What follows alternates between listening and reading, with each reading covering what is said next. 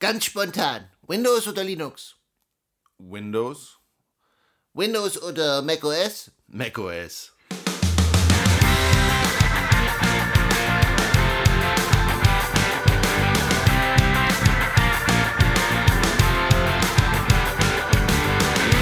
In der heutigen Folge reden wir über die alte Frage, was ist sicherer, Windows oder Linux?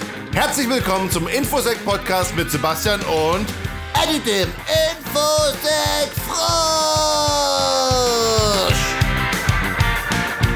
Ba, da, ba, ba. Folge 40! Hallo Eddie. Hallo! Ha, Folge 40. Ich mag solche, solche kleinen Jubiläen so. Das zeigt einem immer, wir haben 40 Folgen hintereinander jeden Sonntag veröffentlicht. Ja, es ist fast ein ganzes Jahr. Ähm, wollen wir vielleicht kurz erzählen, wie wir darauf gekommen sind? Ja, wir waren auf der, wir waren auf der Autobahn von Bochum zurück und dort haben wir uns überlegt, es könnte so ein IT-Sicherheitstraining geben, was man wirklich auf das absolut Wesentliche beschränkt. Und dann haben wir gedacht, ja, dann versuchen wir das da einfach mal mit Tweets und mit einem kleinen Podcast jeden Sonntag. Und rückblickend, es war echt eine schöne Idee. Also man merkt richtig, ich freue mich über jeden Zugriff. Ich mich auch. Und jetzt, jetzt merkt man, das Ganze nimmt so ein bisschen Fahrt auf. Leute, die hören nicht mehr nur eine Folge an, sondern hören dann mehrere Folgen an. Also es steigt kontinuierlich und klar, wir freuen uns über jeden Zuhörer. Also weiter erzählen, dass es Eddie den Infosec-Frosch gibt. Genau, das bin ich. Genau, das bist du. Wir waren diese Woche trotz des 40 Folgen, 40. Folge Jubiläums relativ faul, ähm, aber wir haben uns eine ziemlich große Frage aufgehoben, die uns jetzt auch in der Praxis immer mal wieder begegnet und auch so mh, mit nicht mit einem nicht ohne einen gewissen Vorbehalt, nämlich die Frage, was ist sicherer, Linux oder Windows? Eddie, die Frage geht an dich. Ich glaube, die Frage ist ziemlich leicht zu beantworten. Es ist beides, also es nimmt sich beides nichts. Wenn du, ich sag mal, das von Grund auf neu installierst, ist keins der beiden Betriebssysteme unsicher. Ähm, das gilt für Windows und für alle möglichen Geschmacksvarianten von Linux. Ähm, da gibt es natürlich so ein bisschen die, die Vorbehalte, Linux wird nur von professionellen Leuten verwendet und deswegen ist es schon sicherer und äh, oder es wird weniger angegriffen, weil Windows einfach verbreiteter ist. Aber Fakt ist, egal ob ihr Windows oder Linux einsetzt, wenn's ihr, wenn ihr das quasi frisch aus der Verpackung rausnehmt, ist beides sicher. Die größten Probleme sind Einstellungsprobleme und die sind natürlich userbedingt. Da hast du recht. Ich glaube, ich glaube, es gibt viele Vorbehalte gegen Linux. Also manche rühren schon daher, weil Linux kostenlos ist, was ein Vorbehalt ist, der irgendwie schwierig ist.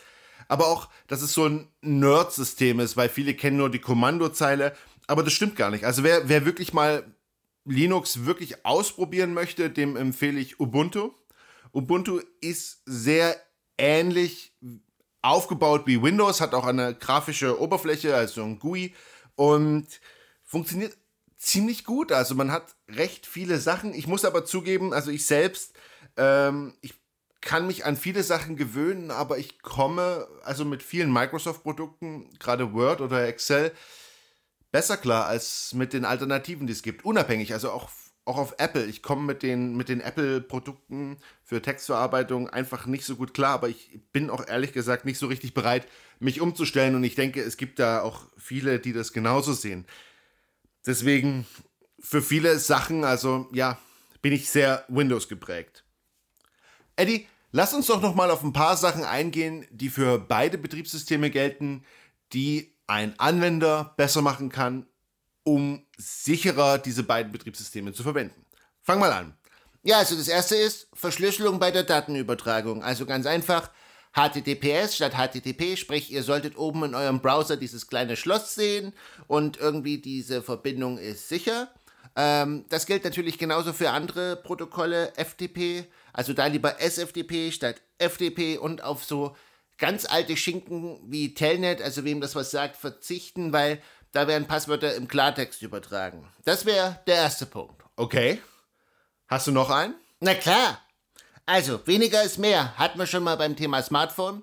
Schmeißt da alle eure Apps runter, die ihr nicht braucht. Und genau das gleiche geht für Windows. für Linux, für, für jedes Betriebssystem. Also Schwachstellen lauern überall. Das muss nicht nur irgendwelche es müssen nicht nur irgendwelche Sachen sein, die er jetzt direkt mit Internet verbindet, wie Browser, wobei die ja da natürlich besonders lauern. Aber. Okay, kleiner Einwurf da an der Stelle. Der Newsletter vom BSI informiert euch regelmäßig über Schwachstellen in allen möglichen Softwareprodukten. Genau, also weniger ist mehr. Verringert eure Angriffsfläche, Software, die ihr nicht braucht, schmeißt ihr runter. Und ja, das war's schon zu dem Punkt. Nächster Punkt, den machst jetzt du. Eine Sache, die mir immer wieder auffällt, ist folgendes, und zwar bei, wenn, wenn, ihr, wenn ihr einen Server betreibt oder in, selbst wenn ihr einen Webspace habt, da habe ich das auch schon gesehen. Also sprich, ihr habt irgendwo eure Website und denkt so, Mensch, ich habe hier noch ein bisschen Speicherplatz frei und ich habe da noch eine Datenbank. Ich installiere gleich noch was mit drauf. Das ist ziemlich tückig. Also wir hatten selber, wir haben zwei Beispiele erlebt. Da wurde tatsächlich in den WordPress, ähm, ich glaube in den Upload-Filter wurde noch wie eine Art interne Cloud installiert.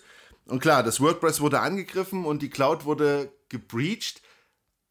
Und das gleiche habe ich auch nochmal gesehen bei einem Forum, wo auch äh, eine Nextcloud-Installation mit drin hing.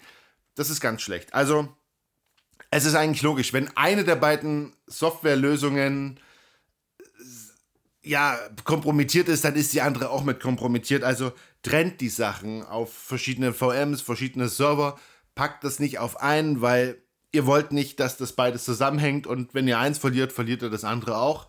Das ist vielleicht noch ein Tipp für die Leute, die entweder einen Windows- oder einen Linux-Server betreiben. Guter Punkt. Den nächsten Punkt würde ich zusammenfassen mit sinnvoller Sicherheitssoftware allgemein. Also dazu würde ich mal die großen Klassiker zählen. Firewall, also Firewall auf, auf Linux, sei es jetzt UFW oder, oder auf Windows, da die ganz normale Defender Firewall.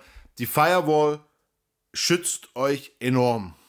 Das kommt auch, also wir haben mehrere auch Pentests gesehen, auch von anderen Sachen, auch von, von Hochschuleinrichtungen und sonst irgendwas. Offene Ports ist wirklich ein großes Problem. Das Zeug wird vergessen. Es ist klar, jeder beantragt oder sagt hier, ich brauche diesen Port geöffnet und wenn es dann funktioniert, dann äh, meldet er sich nicht wieder und sagt, ja, die anderen Ports brauche ich jetzt doch nicht und die müssen geschlossen werden. Ganz großes Problem, achtet darauf, was ihr öffnet. Je weniger Löcher ihr in eurer Firewall habt, desto besser. Und ja, für Linux-User, äh, falls ihr das noch nicht kennt, SE Linux, beschäftigt euch mal damit. Damit könnt ihr auch sehr, sehr, sehr viel an Angriffsfläche verringern. Ja, noch ein Punkt, der mir immer wieder auffällt, der mir auch diese Woche wieder begegnet ist. Wir haben uns diese Woche damit beschäftigt, Linux, also Ubuntu Linux zu härten. Härten bedeutet im Prinzip, dass man Linux im Werkzustand, so wie es ausgeliefert wird, so anpasst, dass es quasi noch sicherer ist. Und sehr, sehr viele Punkte, die sich da, also die da aufgelistet sind, da gibt es verschiedene Benchmarks und ja, die, die, überdenken, es gibt Benchmarks für die Kreditkartenindustrie, es gibt Benchmarks für die Gesundheitsanwendungssachen und ja, was man aber sehr, sehr oft hat, ist das Thema Passwörter.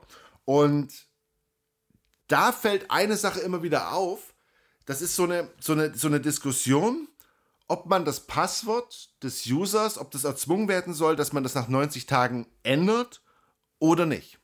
Es gibt sehr viele Stimmen, die sagen, dass man es nicht tun soll. Und es gibt aber auch Gegenstimmen, die sagen, naja, man soll es doch machen. Und das Argument, was immer kommt, ist, dass man es nicht ändern soll, ist, naja, der User neigt dann dazu, dass die Passwörter immer schwächer werden. Und ich denke, das ist auch ein Argument. Aber auf der anderen Seite ist es so, wenn man jetzt ein zwei Jahre altes Passwort verliert, und wir haben genug Beispiele gesehen, wo das passiert ist und wo das, äh, wo das funktioniert hat. Und sagen wir mal, das Passwort war vor zwei Jahren 1, 2, 3, 4, 5, 6 und man hätte es nach 90 Tagen ändern müssen. Und selbst wenn der, wenn der User jetzt 1, 2, 3, 4, 5, 7 draus gemacht hätte, dann hätte man zumindest automatisierte Angriffe verhindern können, weil viele dieser Angriffe, Hacker sind faul. Ey! Ähm, Hacker sind, Hacker sind faul, Eddie. Und versuchen die Sachen zu automatisieren. Und bei einer Automatisierung hätte man wahrscheinlich nicht 1, 2, 3, 4, 5, 7, also das jetzt als Beispiel, probiert. Deswegen glaube ich schon, dass das Passwort ändern einen Sinn hat. Aber Eddie, vielleicht hast du ja da eine gewisse vermittelnde Lösung. Natürlich habe ich die. War ja auch gar nicht abgesprochen, dass ich die jetzt sag, oder? Doch war's, aber ich wollte das jetzt einfach in so eine, wie eine Art Dialog einbinden. Er ist uns, glaube ich, gerade nicht gelungen. Okay, also Lösung ist zunächst natürlich Zwei-Faktoren-Authentifizierung aktivieren. Dein Wort zum Sonntag? Ja, das war jetzt nicht geplant, aber klar, Zwei-Faktoren-Authentifizierung hilft ungemein gegen verlorene Passwörter. Es macht euch so viel sicherer. Also da, wo es geht, machen. Ja. Und dann? Ja, Probleme hast du dann natürlich bei Passwörtern, die du irgendwo dauerhaft speicherst. Also bei E-Mail-Lösungen ist es oft nicht möglich, Zwei-Faktoren-Authentifizierung zu machen. Das Thema hatten wir schon mal im Zusammenhang mit Mailbox. Ähm, und bei WLAN ist es auch nicht so. Und da muss ich schon sagen, nehmt ein sehr, sehr starkes Passwort, also wirklich so viel Zeichen wie geht, nicht nur 12, nicht nur 25, wirklich so viel wie möglich. Und die Passwörter, die ihr da einmal speichert in euren Outlook-Client oder auf eurem Handy, in eurer Mail-App oder äh, auf eurem Rechner, wenn ihr euer WLAN einrichtet, die braucht ihr wirklich nicht alle 90 Tage zu ändern. Das wäre Quatsch. Da würdet ihr dann wahrscheinlich wirklich voll werden und einfach irgendwas leichteres nehmen. Aber bei so Accounts, die ihr regelmäßig habt, eure Zeiterfassung in der Arbeit oder irgendwelche andere Portale, da würde ich das schon empfehlen, weil, hm, ihr wisst nicht, also, wenn irgendwie so ein Ding verloren geht und ja, und natürlich ganz wichtig, verwendet niemals, bitte, bitte niemals dasselbe Passwort. Ja, und mit diesen Worten zum Sonntag haben wir auch die 40. Folge geschafft. Yo! Und das war der Infosec-Podcast mit Sebastian und Eddie dem Infosec Frosch. Hört uns nächste Woche wieder. Bis dahin findet ihr uns auf Twitter unter eddy-infosec oder infoeddy.de. Schaut mal vorbei, bleibt auf jeden Fall sicher. Wir hören uns nächste Woche. Tschüss! Tschüss!